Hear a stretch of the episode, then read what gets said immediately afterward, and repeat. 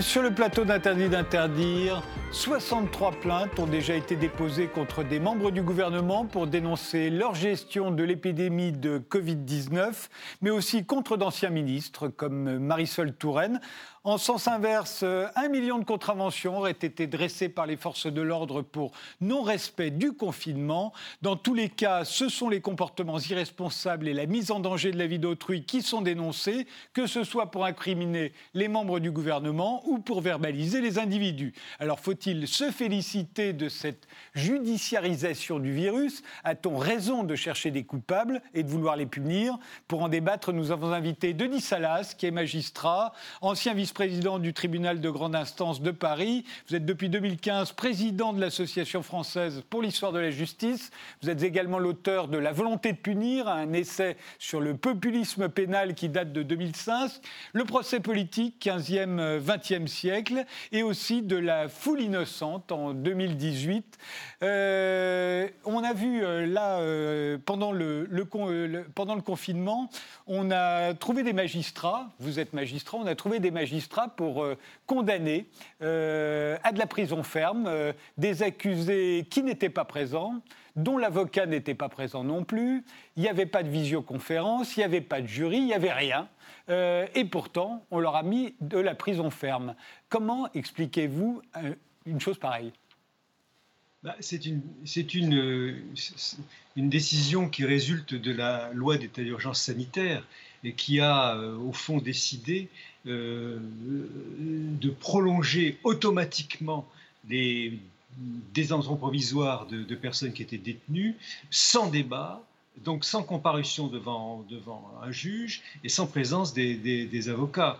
Ce qui, ce qui était euh, motivé par euh, des motifs bon, sanitaires que l'on pouvait discuter à l'époque, mais qui a privé en quelque sorte les personnes de leur droit à la défense et leur droit à l'accès à un juge. Alors, ça, a choqué beaucoup d'observateurs, euh, dont moi-même, et euh, ça a été effectivement le fait que vous avez là une mesure d'urgence qui a totalement fait l'impasse sur un des droits les plus fondamentaux euh, qui existent dans, notre héritage juridique, qui est l'habeas corpus, l'accès à un juge qui permet effectivement de témoigner d'une parole, d'une innocence possible et d'un débat qui peut, qui peut exister, qui est, qui est, très ancien, qui date du XIIIe siècle, qui, qui, a été repris par la Déclaration des droits de l'homme, qui était fondamental dans, notre héritage juridique, et qui a été totalement oublié par euh, les mesures prises lors de l'état d'urgence sanitaire.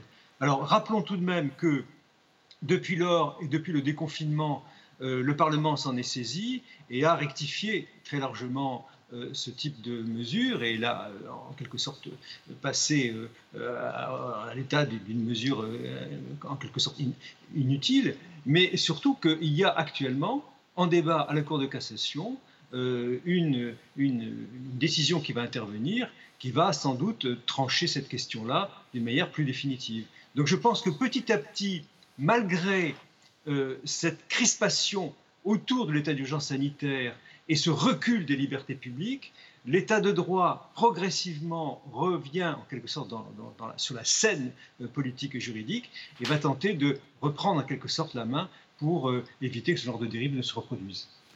Loïs Lemoine, euh, vous êtes euh, avocat pénaliste, ancien secrétaire de la conférence, le concours d'éloquence des jeunes avocats du barreau des Hauts-de-Seine, barreau des Hauts-de-Seine auquel vous êtes toujours inscrit. Vous publiez des articles sur le site Actu Juridique et vous tenez un blog sur le site Legavox, blog que vous avez tenu scrupuleusement pendant le confinement. Alors les, les, écarts de la justice pendant le confinement, euh, des gens condamnés à trois ans, jusqu'à trois ans de prison ferme, sans avocat, sans visioconférence, sans rien, juste avec des magistrats, ça vous inspire quoi? Alors, il y, a, deux cas de figure. Hein. Le premier cas de figure, c'est celui dont M. Salas vient de parler et qui n'est pas, tel que j'ai compris les choses, une question de jugement, mais de prolongation de détention et dans des conditions, effectivement, qui ne peuvent que choquer les juristes et en particulier les pénalistes, c'est-à-dire avec la privation de deux choses absolument euh, essentielles, fondamentales. La présentation à un juge du siège, qui sont les seuls qui doivent pouvoir décider de quelque chose qui se traduit par une privation de la liberté, au sens de la détention, et d'autre part, l'absence d'avocat qui, effectivement, pour quelqu'un comme moi, est quelque chose qui est absolument inacceptable. Et à côté de ça, alors à moins qu'il y ait d'autres cas de figure euh, qui m'aient échappé, il y en avait un qui avait attiré mon attention, c'est celui d'un ancien candidat euh, à, des jeux télévisés qui s'était fait connaître pour avoir euh, été poursuivi pour des faits de, téléchargement d'images pédopornographiques et je crois de, corruption de mineurs, avec cette petite particularité qu'une une conférence de presse ou une interview avait été donnée par le procureur de la République auprès du célèbre chroniqueur judiciaire Cyril Hanouna, hein, successeur de, Frédéric Potcher. Et dans cette affaire-là, euh, la personne a effectivement été condamnée à trois années de prison ferme. Euh, moi, j'ai suivi ça sur les réseaux sociaux. J'ai été tout à fait choqué dans un premier temps. Et dans un deuxième temps, j'ai fait un pas de côté en me disant Mais qu'est-ce qui est arrivé? Comment c'est arrivé? Et il faut toujours essayer quand même de voir les choses et de les analyser sans, sans cesser d'être forcément choqué par le fait qu'une affaire puisse être jugée sans que la personne soit présente. Il y avait quand même, je crois, une visio. Et surtout, soit assistée d'un avocat. Et dans le cas d'espèce, euh, ce qu'on a vu, évidemment, tout ça, ça découle de la situation d'urgence et euh, de, du, du Covid-19. Dans le cas d'espèce, on a une personne qui, euh, dont l'avocat, pour des raisons qu'on ne connaît pas, qu'on ne peut pas connaître, puisque l'avocat, même s'il le souhaitait, ne pourrait pas en parler, s'est désisté au dernier moment.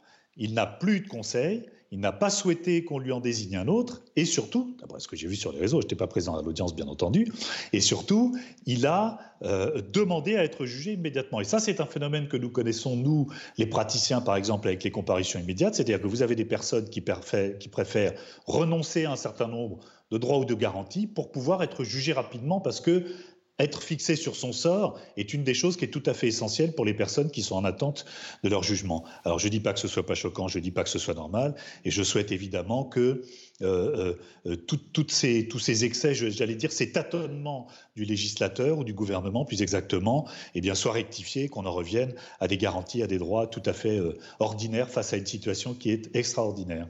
Alors, euh, entrons euh, euh, maintenant dans le vif du, débat.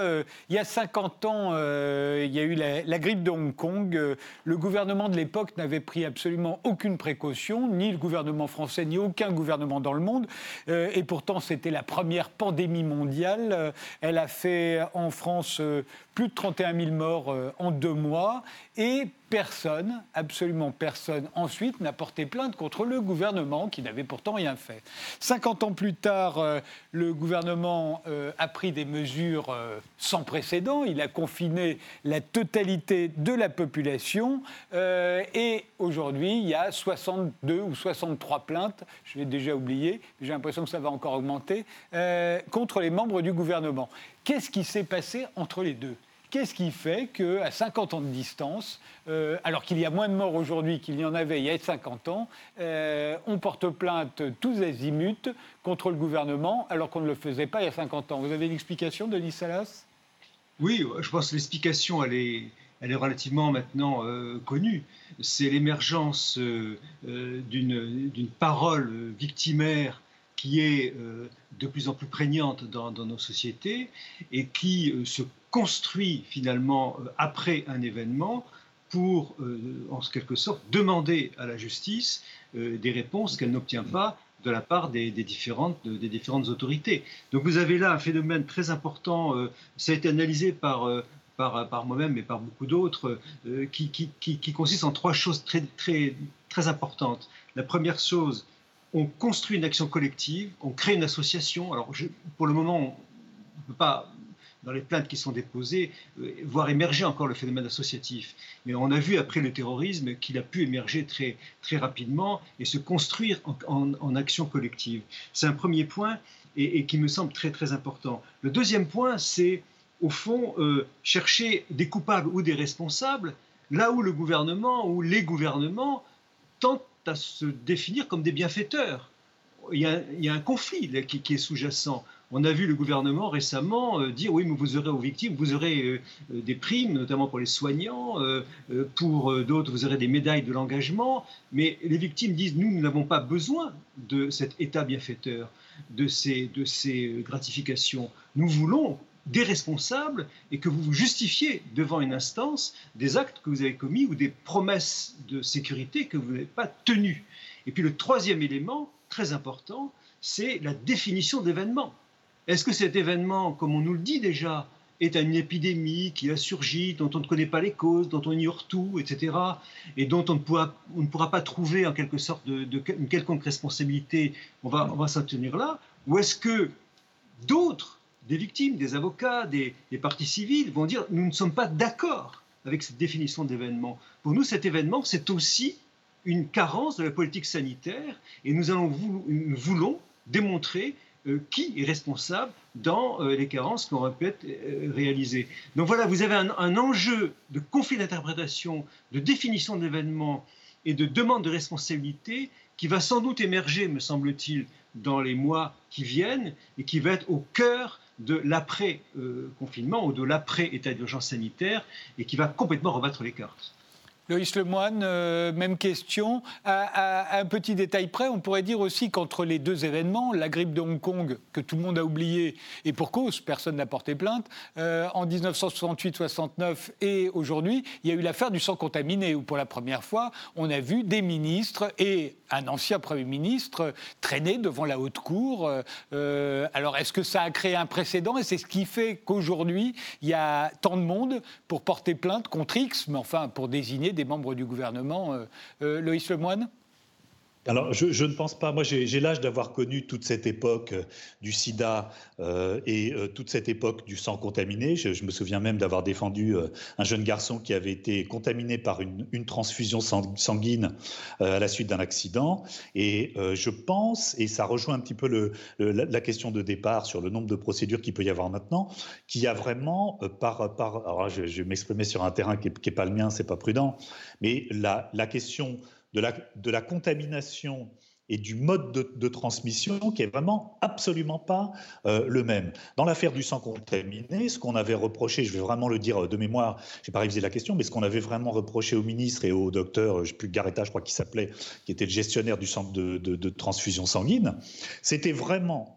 en connaissance de cause, et sachant qu'à l'époque, on faisait notamment des produits sanguins qui étaient euh, fabriqués à partir de, poules, de poules pardon, de prélèvement, notamment dans les prisons qui était un lieu dans lequel il y avait énormément de personnes qui, pour X raisons, notamment euh, l'héroïne, etc., étaient contaminées. On faisait à partir de poules de prélèvement euh, dans les prisons, des poches de produits sanguins ou du plasma sec, des choses comme celle-là. Et donc, il y avait une quasi-certitude sur le plan statistique pour que, à partir du moment où on avait procédé de cette façon-là, dès qu'on transfuse euh, ces produits-là, eh bien, ce seraient des produits qui contamineraient euh, la, totalité des personnes qui en seraient les bénéficiaires. Et, d'après mon souvenir, il a été décidé, c'est pour ça qu'il y a eu une condamnation si sévère contre le docteur Garetta, il a été décidé de continuer administrer des produits sanguins dont on savait qu'ils étaient potentiellement euh, mortels. Pour moi, c'est une situation sur le plan médical, si j'ose dire, qui est, vraiment complètement euh, différente. Et sur la question que vous posez par rapport à la, à la période contemporaine, moi j'ai commencé à m'intéresser cette question-là, en, voyant surgir partout euh, le hashtag on n'oubliera pas, que j'ai traduit moi par euh, vous allez voir ce que vous allez voir, il y a des comptes qui vont se payer, il y a des comptes qui vont se régler, euh, et je, je, suis tombé sur un article de l'Obs qui est assez récent et qui reprenait les travaux de l'historien Jean Delumeau qui disait qu'il y avait un certain nombre de constantes qu'on voyait dans chaque situation d'épidémie. Il a écrit ça en 1978 et il y a deux constantes qui sont relevées, la défiance envers les autorités et la recherche des coupables. Et euh, là, on est en train d'observer un certain rapprochement qui s'opère entre ces deux choses-là et également avec le fait qu'il y a une espèce d'inflation de procédures et que de nos jours, bah, j'observe ça avec un œil euh, un petit peu ironique, voire euh, carrément sarcastique, on plaide pour tout et pour rien. Et il y a des gens euh, qui sont absolument remarquables et qui sont capables, avec une, une persévérance quasiment bretonne, de poursuivre jusqu'à la Cour de cassation pour des choses, mais qui sont mais minuscules. Euh, euh, l'un des derniers exemples, j'avais commenté ça sur mon blog, l'un des derniers exemples, c'est un parieur qui a estimé qu'il y avait, je ne sais plus, c'était un hors-jeu ou un coup franc qui avait été sifflé ou qui n'avait pas été sifflé, et qui disait à cause de ça, le match a été perdu, et donc à la Française des Jeux, vous me devez 150 000 euros. Et il a poussé ça quand même jusqu'à la Cour de cassation. Moi, je dis bravo. Et je pense qu'il y a un certain nombre de personnes, je dis avec euh, un, peu d'humour si vous voulez, qui risquent peut-être de mal passer sur le sujet qui est le nôtre, mais il y a un certain nombre de personnes qui ont le couteau judiciaire entre les dents, qui sont prêts à aller effectivement euh, à l'affrontement judiciaire, alors que peut-être sur un certain nombre de points, moi en tout cas je suis sceptique sur le fait que ce soit un et deux euh, fondé sur le plan rigoureusement juridique. Le livre auquel faisait allusion euh, Loïs Lemoine, c'est La grande peur de l'Occident hein, de Jean Delumeau, pour ceux que ça intéresserait. Denis Salas, euh, euh, ça vous paraît justifié? Loïs Lemoine n'a pas l'air de trouver ça très justifié. Vous, ça vous paraît justifié de vouloir poursuivre des membres du gouvernement Et je dis des membres du gouvernement parce que pour l'instant c'est le cas. Le président de la République, lui, n'est pas responsable pénalement pendant toute la durée de son mandat, mais on ne sait jamais, on pourrait l'attaquer après qu'il ne, ne, quand il ne sera plus président mais on pourra attaquer aussi, on risque d'attaquer des élus, quels qu'ils soient, euh, des chefs d'entreprise, des directeurs d'école. On peut attaquer tout le monde. Est-ce que c'est justifié? Bah, C'est en tout cas euh, aggravé. Euh, surtout par rapport à ce que vous disiez, les exemples historiques évoqués tout à l'heure, par rapport à l'histoire. Aujourd'hui, vous avez quand même un, fait médiatique majeur qui sont les réseaux numériques, les réseaux sociaux, les hashtags d'indignation, de dénonciation, euh, qui multiplient, qui démultiplient en quelque sorte les, demandes de, justice et de, justice en ligne, en quelque sorte, sur les réseaux sociaux. Donc ça, c'est un facteur qu'il faut absolument considérer comme étant comme aggravant la recherche de bouc émissaire par euh, la fluidité, la diffusion en permanence de ces accusations euh, diffuses. Maintenant, le droit, là je, je suis pas, du tout, pas tout à fait d'accord avec euh, Loïse Lemoine. Le droit est pondère, au, contraire.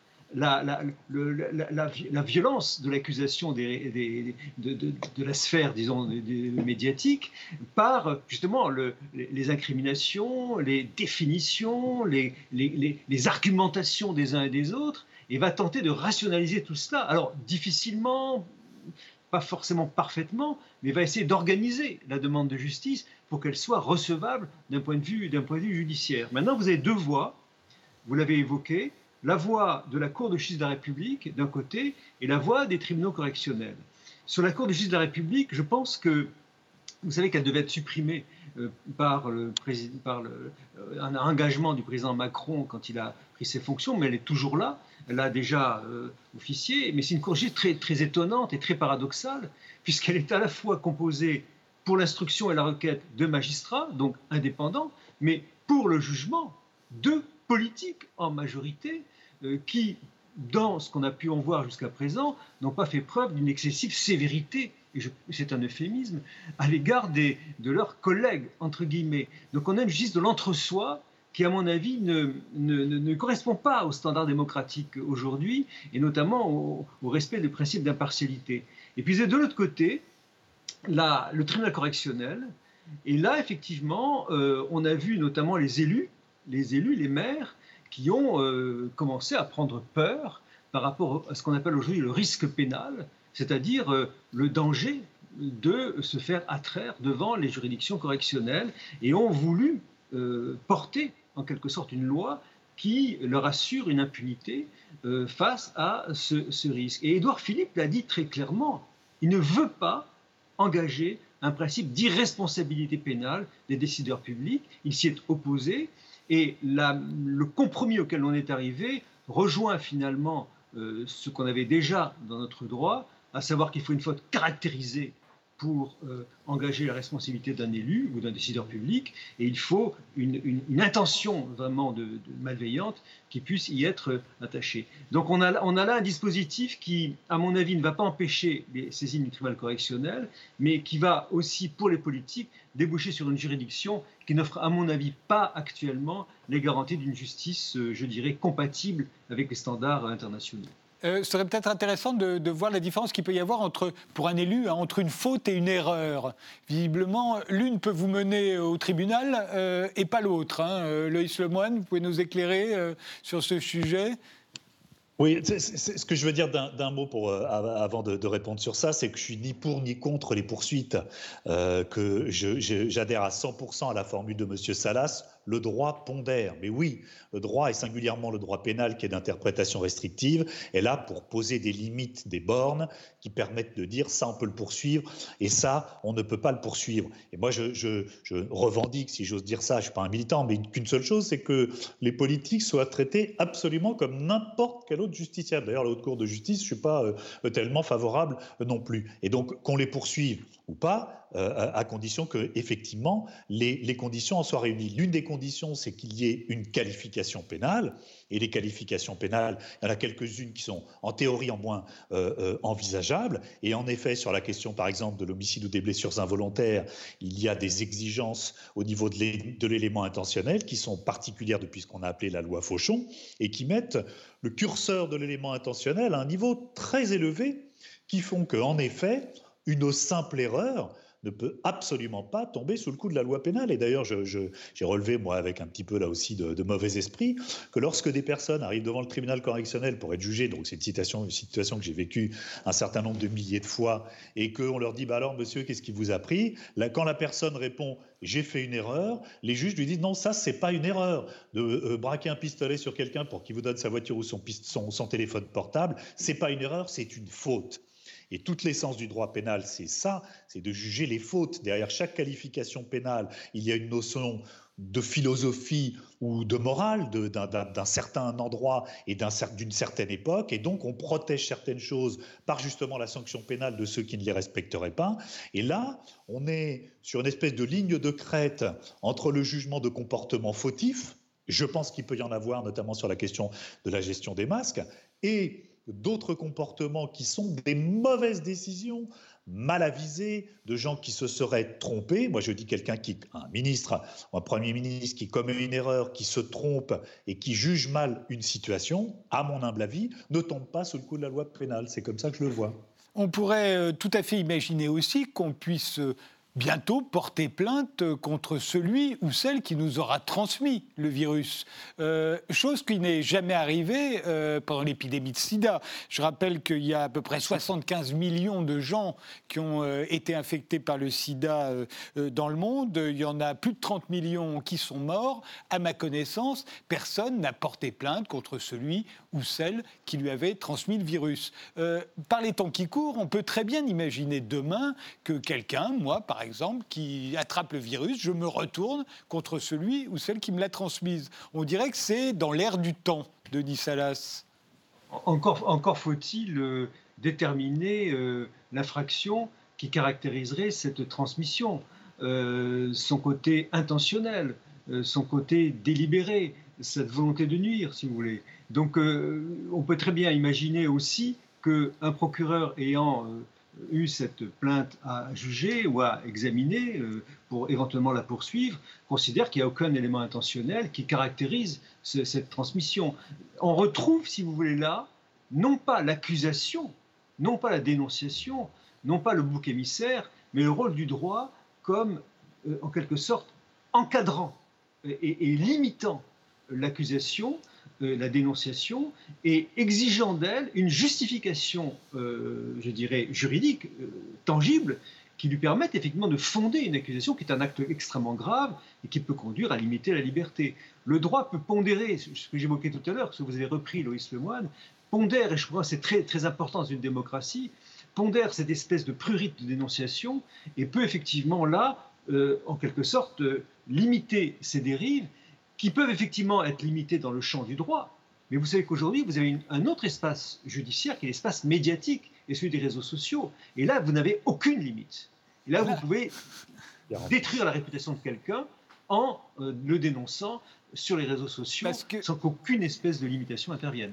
Parce que l'intention de nuire dont vous parliez, l'intention de contaminer l'autre, euh, il suffit d'écouter les débats sur euh, certaines chaînes d'infos continues. Dès qu'il y a attroupement, il y a mise en danger de la vie d'autrui, il y a comportement irresponsable. Si je suis assis sur les quais et que trois personnes viennent s'asseoir à côté de moi et qu'elles n'ont pas de masque, je n'aurai aucun mal à invoquer l'intention de nuire, la volonté de me contaminer, le comportement irresponsable, etc. etc.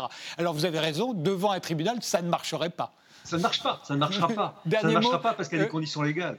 Le, Loïs Lemoine, euh, dernier mot, on fait une pause. Je vous écoute, je vous écoute, on fait la pause dans une minute. Oui, euh, rapidement, donc, euh, euh, d'ailleurs, je, voudrais dire que sur la question du sida, j'ai vu effectivement, là aussi, des souvenirs qui ne sont pas hyper précis, des, des, poursuites, je crois, en cour d'assises pour des transmissions vraiment volontaires. Et quelqu'un qui, sans se protéger, avait couché avec un certain nombre de personnes et qui avait transmis ça et qui avait été condamné pour ça. Mais encore une fois, les, les conditions de transmission étaient tout à, fait, tout à fait différentes. Alors, vous disiez tout à l'heure, on pourrait attaquer tout le monde. Et effectivement, si on commence à attaquer les politiques, par exemple, sur la question de vous avez pris telle mesure ou vous n'avez pas pris telle mesure. Par exemple, vous n'avez pas prescrit l'obligation de porter le masque. Moi, je vais dire avec un petit peu de mauvais esprit que la Ligue des droits de l'homme, qui a attaqué un arrêté du maire de Sceaux, qui avait euh, prescrit l'obligation de porter les masques et qui a obtenu l'annulation de ça, moi, je suggère que dans la vague, dans le tsunami des poursuites, on devrait poursuivre la Ligue des droits de l'homme pour avoir obtenu l'annulation d'une mesure qui aurait été euh, euh, prophylactique. Donc la question, elle se résume comme ça. Où est la limite? Et en effet, c'est le droit qui doit poser cette limite. On fait une pause, on se retrouve juste après, on continue ce débat.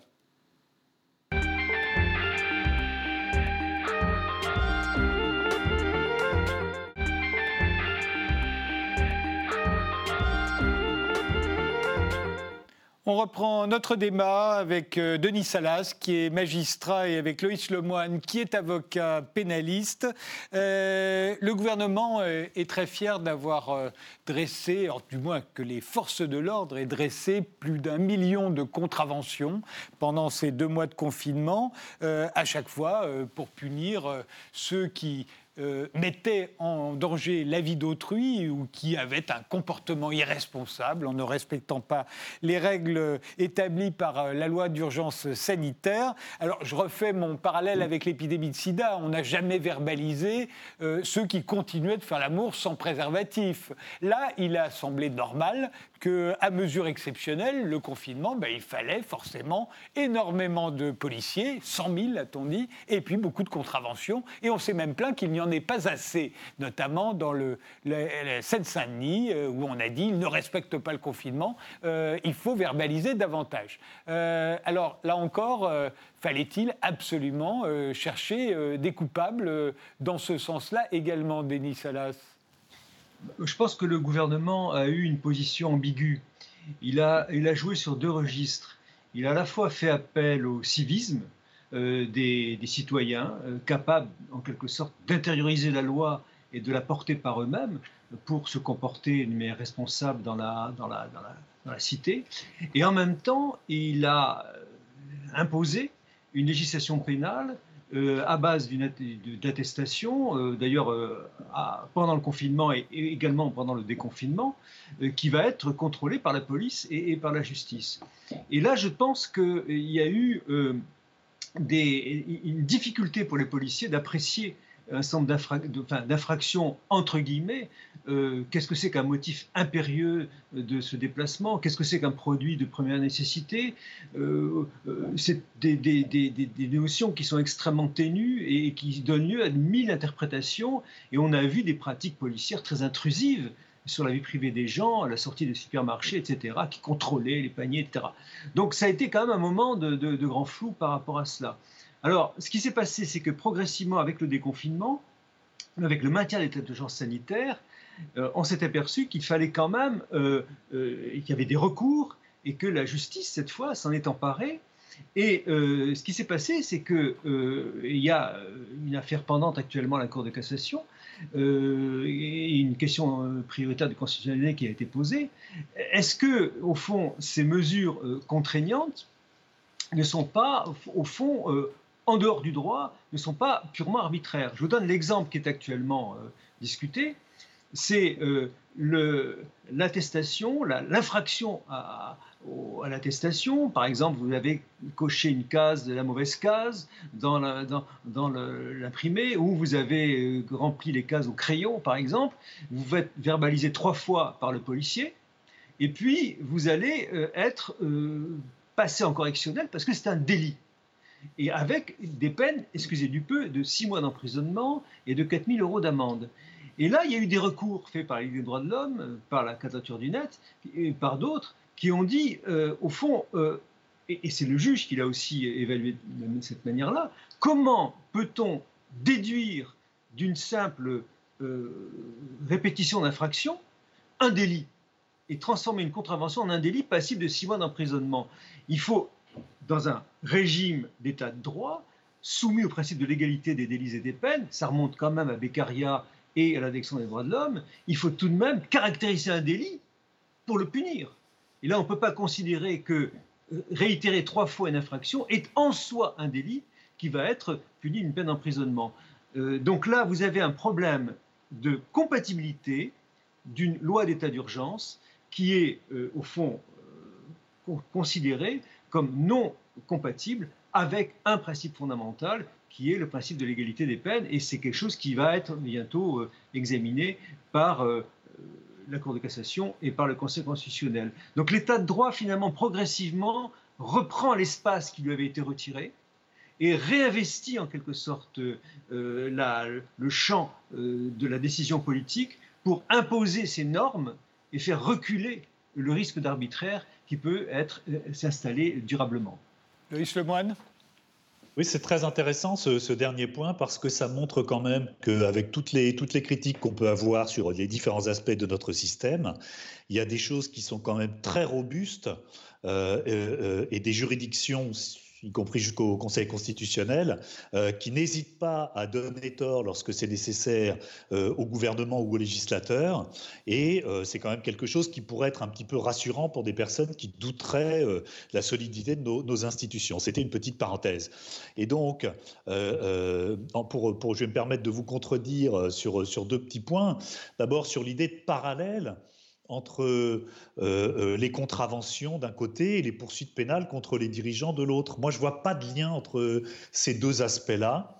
Euh, il y avait une espèce de nécessité foncière. Ça a été, je pense, très mal fait, très mal formulé, très mal écrit. Et c'est pas la première fois qu'on peut dire de nos jours que des textes, euh, des normes juridiques, loi ou pas, sont, très mal écrits.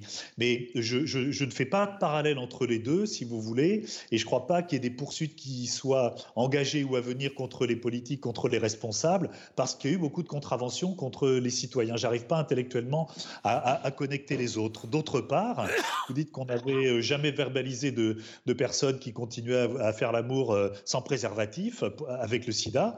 C'est tout à fait faux, si je puis me permettre, parce que, alors à l'époque, ça n'aurait pas du tout constitué une contravention parce qu'il n'y avait pas de texte, mais, et je reviens à l'exemple que je citais tout à l'heure, je regrette de ne pas pouvoir euh, avoir une meilleure acuité euh, mémorielle et vous le dire plus précisément, des personnes qui avaient connaissance de leur séropositivité et qui ont continué à avoir des comportements, notamment sexuels, mais ça aurait pu être les seringues aussi, de nature à transmettre le virus, ont été poursuivies.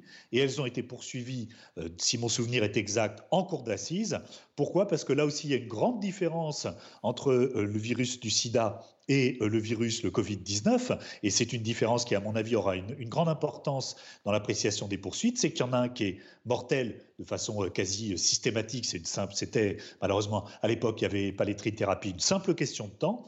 Et aujourd'hui, le Covid-19, c'est mortel dans une, une, une, proportion qui, heureusement, est, extrêmement faible. Et donc, quand vous allez vouloir poursuivre quelqu'un pour homicide involontaire, pour avoir transmis le, le, virus du, du Covid-19, vous allez buter sur quelque chose parce que peut-être, on va dire, vous êtes asymptomatique ou vous avez eu 15 jours de fièvre et ça, ça s'est arrêté là. Donc, je, là aussi, ce, ce parallèle-là me, me paraît un tout petit peu. Euh, alors, je, dire, je précise, euh, il se trouve que parmi tous les gens qui ont été verbalisés pour non-respect du confinement, on a verbalisé pas seulement ceux qui avaient le Covid et qui sortaient en dépit du fait qu'ils avaient le Covid, on a verbalisé des gens qui n'avaient pas le Covid, euh, simplement au nom du respect du confinement et du non, de le fait de ne pas mettre en danger la vie d'autrui. Euh, oui, Loïc Je vous demande pardon, c'est pas exactement ça. On les a verbalisés de la même façon qu'on poursuivait quelqu'un qui aurait transmis le virus du sida sur le fondement d'un texte. Derrière qui est telle logique, etc. Oui, mais on l'a fait sur le fondement d'un texte. Il était peut-être mal foutu, malvenu, mais c'est pour ça qu'on les a verbalisés. C'est pas sur de la mise en danger de la vie d'autrui. Oui, mais enfin, c'est l'idée. C'est d'ailleurs ce qui nous est répété en permanence. Ne sortez pas de chez vous parce que vous mettez en danger la vie d'autrui et vous vous mettez en danger par la même occasion vous-même. Et, c'est ce que l'on a reproché par la suite aux, ministres euh, contre lesquels on portait plainte. Vous avez mis en danger la vie d'autrui en ne stockant pas suffisamment de masques ou en n'ayant pas de tests, etc., etc. Et on pourrait dire que dans les deux cas, me semble-t-il, chacun invoque l'irresponsabilité euh, de son adversaire, le comportement irresponsable du ministre qui ne, qui, ne, qui ne réaugmente pas le stock de masques, ou de celui qui ne respecte pas le confinement, ou la mise en danger de la vie d'autrui, aussi bien pour le ministre qui n'a pas pu distribuer gratuitement le milliard ou les deux milliards de masques qu'il était censé posséder, ou celui qui sort, euh, ou aujourd'hui qui s'attroupe euh, sur les berges, sur les quais de Paris, et qui, en s'attroupant, met en danger la vie d'autrui. Il me semble que le. J'en ferai pas une, une, querelle de droit et de juriste, mais il me semble que la vision est la même, Denis Salas. Oui, c'est une manière, c'est la difficulté, c'est ce que j'évoquais un peu tout à l'heure, c'est comment définir les responsabilités des uns et des autres. Euh, chacun peut effectivement euh, tenter d'avoir sa définition de la responsabilité et s'exonérer de toute responsabilité en disant finalement euh, c'est les autres qui, se sont, qui ont commis des imprudences ou qui n'ont pas respecté les attestations. Moi, ce que j'observe simplement de mon point de vue, c'est que, et c'est un côté positif, c'est que notre démocratie a démontré progressivement que les valeurs auxquelles nous tenons, finalement, qui nous font tenir ensemble en, démocratie, se sont peu à peu réappropriés euh, le, champ de, cette, cet état d'urgence. Je prends un exemple simplement, l'affaire des drones dont on parle aujourd'hui. Euh, moi, il se trouve que j'ai l'habitude d'aller au bois de Vincennes et, de courir, et, j'avais été extrêmement choqué de voir, euh, il y a deux mois, il y a deux mois, les drones surveiller à 30 mètres de distance euh, les promeneurs du bois de Vincennes et, très rapidement, ayant eu une information, des brigades de police nous demandant de quitter le bois de Vincennes parce que, que l'attroupement était euh, préjudiciable euh, à, la santé publique. Et là, ce qui était totalement légitime il y a deux mois, aujourd'hui, depuis le référé liberté qui a été posé devant le Conseil d'État, et devient illégitime. Puisque le Conseil d'État vient de décider euh, ces jours-ci que l'usage des drones sans encadrement, dans un pur arbitraire, dans un souci uniquement de dispersion euh, des, foules, était totalement euh, inacceptable, puisqu'il n'y avait aucune espèce d'encadrement juridique et que la CNIL n'a même pas été consultée et qu'il fallait absolument alors, c'est important parce que là, le juge administratif, le Conseil d'État, a envoyé une injonction au gouvernement en lui disant Nous ne voulons plus que vous utilisiez les drones dans ces conditions. Vous devez prendre une loi en examinant les conditions d'utilisation des drones avec une consultation de la CNIL. Et à ce moment-là, votre usage des drones sera légitime. Et je pense que là, si vous voulez, on a un vrai acquis démocratique, parce qu'on se débarrasse d'une pratique policière totalement euh, attentatoire aux libertés, et on la réintègre en quelque sorte dans l'état de droit grâce à l'intervention d'un juge des libertés qui ne devait pas habitué à cela jusqu'à présent. Parce que jusqu'à présent, le juge des libertés, Conseil d'État, avait pratiquement validé à 90% euh, l'ensemble des dispositions prises par le gouvernement en matière d'atteinte aux libertés. Il avait simplement euh, mis un terme à ce que j'avais appelé, dans la volonté de punir le populisme pénal des élus locaux, qui ont multiplié euh, les masques obligatoires, les couvre-feux, les sorties euh, devant chez soi, etc., comme étant incompatibles avec la politique globale du gouvernement qui devait garder sa, son hégémonie. Donc vous avez là quand même, là, je trouve, du point de vue de la vie quotidienne des personnes, un retour au moment où on est, nous sommes toujours en état d'urgence, de l'état de droit, quelque chose tout de même de rassurant. Avant euh, l'affaire des drones, il y avait eu les hélicoptères qu'on a vus survoler les plages. Au moment où on a rappelé aux Français que les plages étaient interdites, on a vu des hélicoptères surveiller les plages, euh, se poser au cas où euh, quelqu'un osait s'aventurer sur la plage pour s'y promener, y compris quand il était ou elle était complètement seule. Franck Lepage, que j'ai interviewé dans cette émission pendant le confinement, s'en était indigné. Mais en même temps, la réponse de tout le monde, y compris la mienne, était bah oui, à mesure exceptionnelle exceptionnelles, forcément, on est obligé d'employer des moyens exceptionnels pour les faire, pour les faire respecter. Est-ce qu'on n'a pas été trop coulant finalement avec l'utilisation de ces moyens exceptionnels La Suède, qui est un pays très voisin, non seulement le gouvernement n'a pas imposé, n'a pas interdit à ses, ressortissants de, de sortir, d'aller au restaurant, d'aller au cinéma. Euh, les Suédois ont eu confiance dans leur gouvernement. Euh, la seule interdiction qu'on leur a imposée, c'est pas de rassemblement au-dessus de 50 personnes. Et en cas de rassemblement au-dessus de 50 personnes, les policiers ne pouvaient pas verbaliser. Euh, on voit bien qu'on est dans un tout autre système en Suède et en France. Simplement une, chose, juste une précision. Euh, l'état d'urgence sanitaire s'est caractérisé par l'hégémonie d'un principe fondamental qui a occulté tout le reste, qui est la préservation de la vie. La préservation, sauver les vies était un, impératif catégorique euh, qui s'est imposé et qui a, pendant les deux mois, totalement occulté toutes les, autres, libertés et droits qui pouvaient exister dans une démocratie.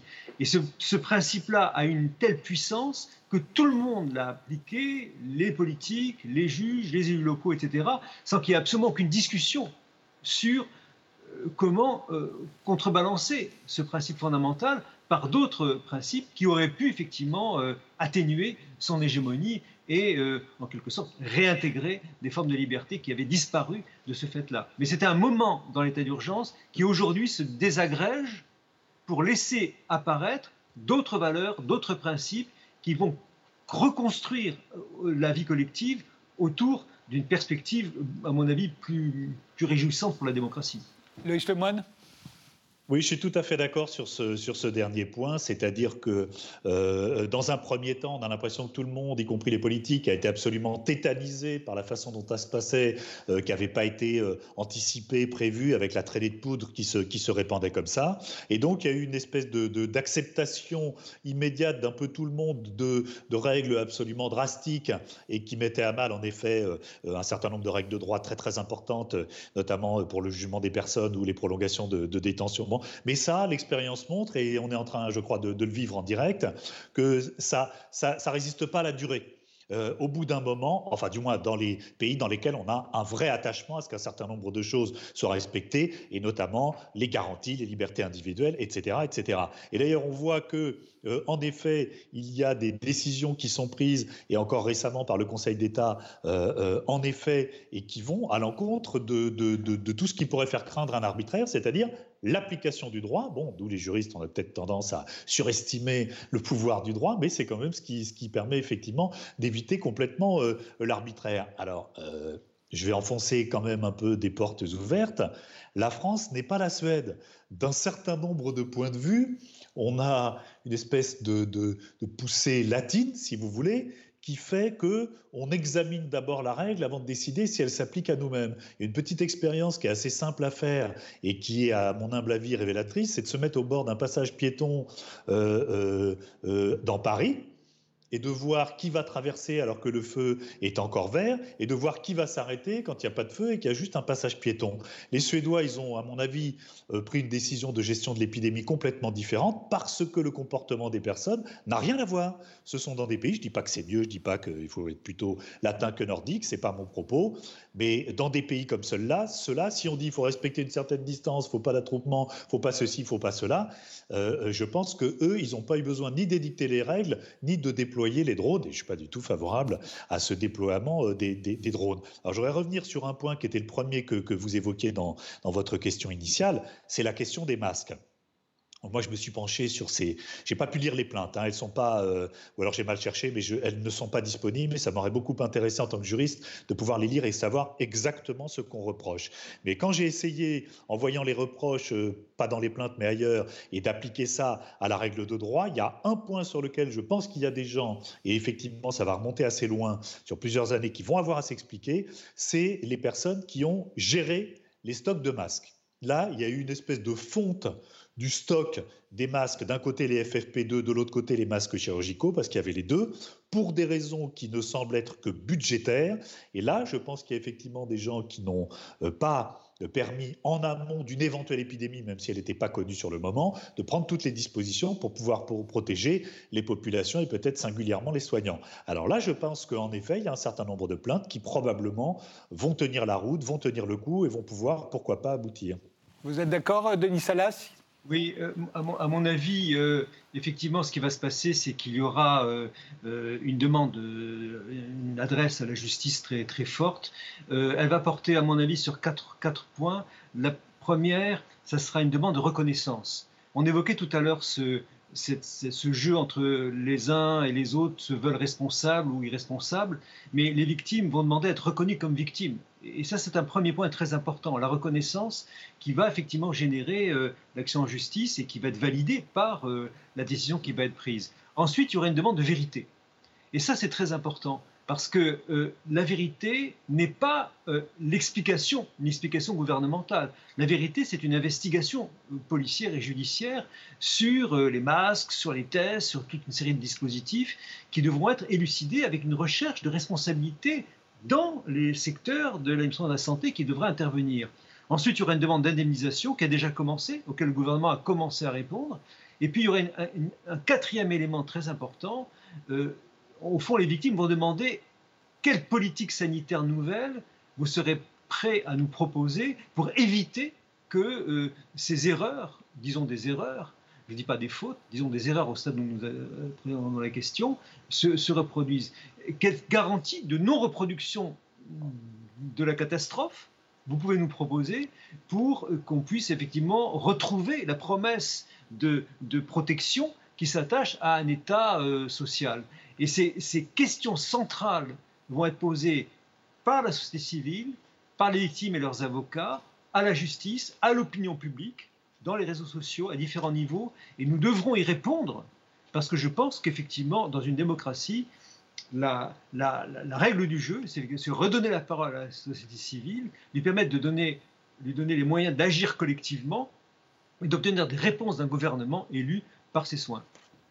Loïs Lemoine Là, je pense qu'on peut avoir un, un, vrai désaccord, pas tout à fait frontal, mais presque, parce que donc moi le pénal que je fréquente depuis 35 euh, ans, je fais euh, pratiquement euh, que de ça, je défends énormément de victimes, au moins autant que de personnes qui sont poursuivies.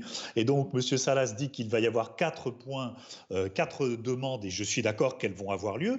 Mais pour moi, il y en a deux qui ne ressortissent pas du pénal à aucun titre. Qu'on demande la reconnaissance en tant que victime, bien sûr.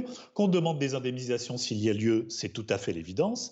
Mais qu'on demande la vérité en passant obligatoirement par des poursuites pénales, je dis non, ou du moins je suis interpellé par le fait que on, devrait en déduire que seul le pénal pourrait apporter la vérité. Euh, ça, me fait un tout petit peu peur, et je pense qu'il y a un certain nombre d'autres euh, institutions, comme par exemple les enquêtes parlementaires, qui permettraient de connaître la vérité. Et mes cheveux, ce qui m'en reste, se dressent encore un tout petit peu plus sur ma tête. Sur le dernier point, quelle politique allez-vous nous proposer? Alors là, on est vraiment dans euh, le fait de juger des décisions éventuellement erronées, éventuellement mal avisées, d'accord, mais on est exactement là-dedans. Mais pour moi, si vous voulez, il y a quelque chose d'inquiétant à ce que ce soit la justice pénale euh, qu'on fasse cette demande-là. Et euh, pour plusieurs raisons, si vous voulez. D'abord, parce que euh, les juges n'ont pas, à mon humble avis, c'est pas une attaque que je porte contre eux, mais la compétence de juger, comme moi je ne l'aurais pas, de la, de la, façon de, de, gérer par exemple une épidémie, et euh, ils n'ont pas non plus, à mon humble avis, la légitimité de décider par rapport à des politiques publiques, et puis surtout ça pose un sérieux problème quand même de séparation des pouvoirs. Euh, euh, je me méfie des, des, expressions toutes faites et celles qui sont galvaudées surtout, mais là je crois qu'on basculerait vers quelque chose qui tangenterait vers le, le gouvernement des juges. Ça m'inquiète plus que ça ne me rassure je, je n'envisageais pas la, la, la, réforme de la politique sanitaire comme une prérogative demandée par les juges. C'était une prérogative, une demande formulée au gouvernement, avant tout, par l'intermédiaire d'une demande des victimes qui est beaucoup plus large que l'instance judiciaire, mais qui devra intervenir, si vous voulez, qui, qui sera peut-être relayée par la justice, mais qui s'adresse avant tout à l'exécutif qui a en main la politique sanitaire.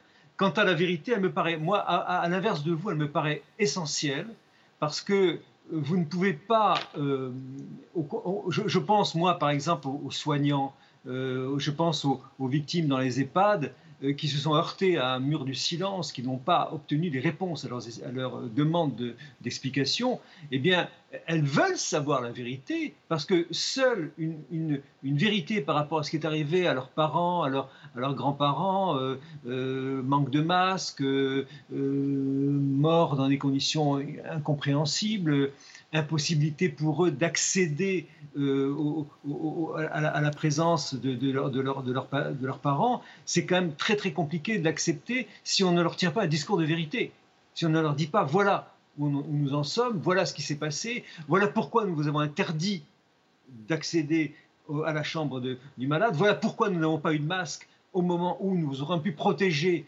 euh, vos, parents, et voilà pourquoi finalement ils sont morts. Donc là, si vous, n'avez pas d'explication, vous créez un, un, profond traumatisme, et là, pour le coup, là pour le coup, la demande de justice, elle peut être extrêmement violente parce qu'elle ne sera plus contrôlée et elle peut être effectivement intarissable et euh, en quelque sorte infinie dans sa plainte parce qu'elle n'aura plus en face d'elle une explication véridique qui pourra la satisfaire. Est-ce qu'on ne peut pas s'attendre aussi à une deuxième vague de procédures, c'est-à-dire que tous ceux dont les entreprises auront fait faillite, les commerces, les restaurants qui ne sont toujours pas ouverts, je le rappelle, les cafés, bon nombre vont faire faillite, on peut s'y attendre, on peut le redouter, euh, ils pourront eux aussi se retourner contre un gouvernement qui non seulement aura confiné toute sa population pendant deux mois, mais aura refusé que rouvrent les cinémas, les théâtres, etc. etc. Euh, ça va créer des faillites, du chômage, de la misère, des morts, forcément. Euh, est-ce que là encore, il ne va pas falloir s'attendre C'est ma dernière question, vous avez quelques secondes pour y répondre, à une deuxième vague euh, de chercher les coupables. C'est qui C'est moi qui réponds Allez-y, oui. Oui, oui, allez-y. Oui, euh, oui, non, mais on est, on est à l'évidence dans des exigences qui sont antagonistes. Et euh, on ne peut pas tout euh, obtenir, tout satisfaire. Et il fallait forcément, je ne défends pas les positions du gouvernement, mais faire quelque chose ou ne rien faire du tout qui avait des conséquences dans lesquelles, à tous les coups, le gouvernement euh, perdait. Et, et, particulièrement sur la question de l'économie, puisque prendre des décisions qui ont été prises ne pouvait déboucher que sur des conséquences économiques absolument drastiques. L'indépendant, le libéral, qui a encaissé deux mois de grève au début d'année, puis deux mois de confinement et qui arrive avec un cabinet absolument exsangue, est tout à fait euh, sensible à ce que vous, à ce que vous relevez. C'est quelque chose de très très compliqué. S'il devait y avoir des procédures là-dessus, elles seraient des, mises en cause de responsabilité, mais civiles, pas, pas du tout sur le terrain, pas du tout sur le terrain du pénal, à l'évidence. Dernier mot, Denis Salas. Oui, il y aura sans doute, par rapport à ce que vous évoquez, euh, des procédures civiles, euh, commerciales, des liquidations judiciaires malheureusement, et, le droit du travail va sans doute aussi intervenir, comme il est intervenu dans le cas d'Amazon. Donc il y aura en dehors du pénal, et c'est heureux, des mesures administratives, commerciales liées au droit du travail qui vont tenter de réparer une société profondément traumatisée par cette catastrophe. Mais c'est aussi le rôle de la justice en général de réparer le lien social et de retrouver une harmonie que nous avons perdue, en quelque sorte, au cours de cette épidémie, tant le trouble, au fond, a traversé en profondeur toute la société. Je vous remercie tous les deux euh, d'avoir participé à cette émission. Merci de nous avoir suivis et rendez-vous au prochain numéro.